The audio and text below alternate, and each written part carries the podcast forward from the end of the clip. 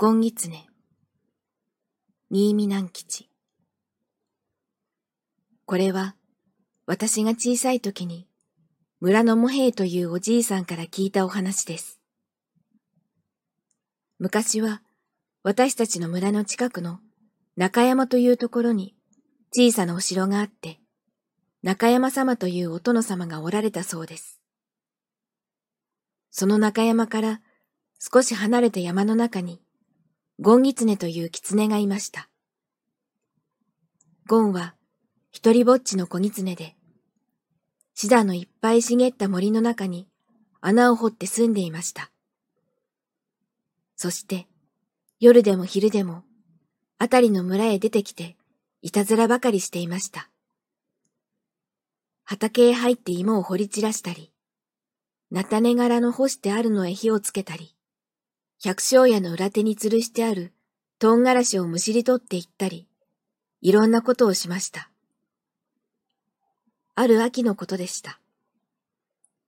二三日、雨が降り続いたその間、ゴンは外へも出られなくて、穴の中にしゃがんでいました。雨が上がると、ゴンはほっとして穴から這い出しました。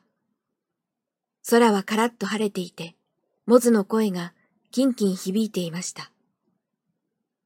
ゴンは村の大川の包みまで出てきました。あたりのすすきの穂にはまだ雨の雫が光っていました。川はいつも水が少ないのですが、三日もの雨で水がどっと増していました。ただの時は水に浸かることのない川べりのすすきや萩の株が黄色く濁った水に横倒しになって揉まれています。ゴンは川下の方へとぬかるみ道を歩いて行きました。ふと見ると、川の中に人がいて何かやっています。ゴンは見つからないように、そーっと草の深いところへ歩き寄って、そこからじっと覗いてみました。氷柱だな、とゴンは思いました。氷柱は、ボロボロの黒い着物をまくし上げて、腰のところまで水に浸りながら、魚を取る張り切りという網を揺すぶっていました。鉢巻きをした顔の横っちょには、丸い萩の葉が一枚、大きなほくろみたいにへばりついていました。しばらくすると、氷柱は、張り切り網の一番後ろの袋のようになったところを水の中から持ち上げました。その中には、芝の根や草の葉や、腐った木切れなどがごちゃごちゃ入っていましたが、でもところどころ、白いものがキラキラ光っています。それは、太いうなぎの腹でした。氷柱は、陸の中へ、そのうなぎやキスをゴミと一緒にぶち込みました。そしてまた、袋の口を縛って水の中へ入れました。氷柱はそれから陸を土手に置いといて何を探しにか川上の方へかけていきました。氷柱がいなくなると、ゴンはぴょいと草の中から飛び出して、陸のそばへ駆けつけました。ちょいといたずらがしたくなったのです。ゴンは陸の中の魚をつかみ出しては、張り切り網のかかっているところより下手の川の中をめがけて、ポンポン投げ込みました。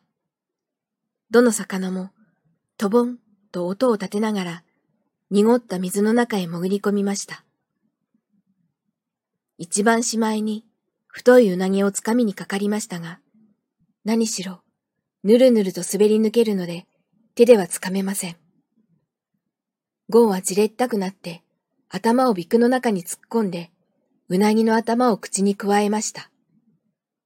うなぎは、キュッと言って、ゴンの首へ巻きつきました。その途端に、氷柱が向こうから、うわぁ盗っ人狐めと怒鳴り立てました。ゴンはびっくりして飛び上がりました。うなぎを振り捨てて逃げようとしましたが、うなぎはゴンの首に巻きついたまま離れません。ゴンはそのまま横っ飛びに飛び出して、一生懸命に逃げていきました。ホラー穴近くの藩の木の下で振り返ってみましたが、氷柱は追っかけてはきませんでした。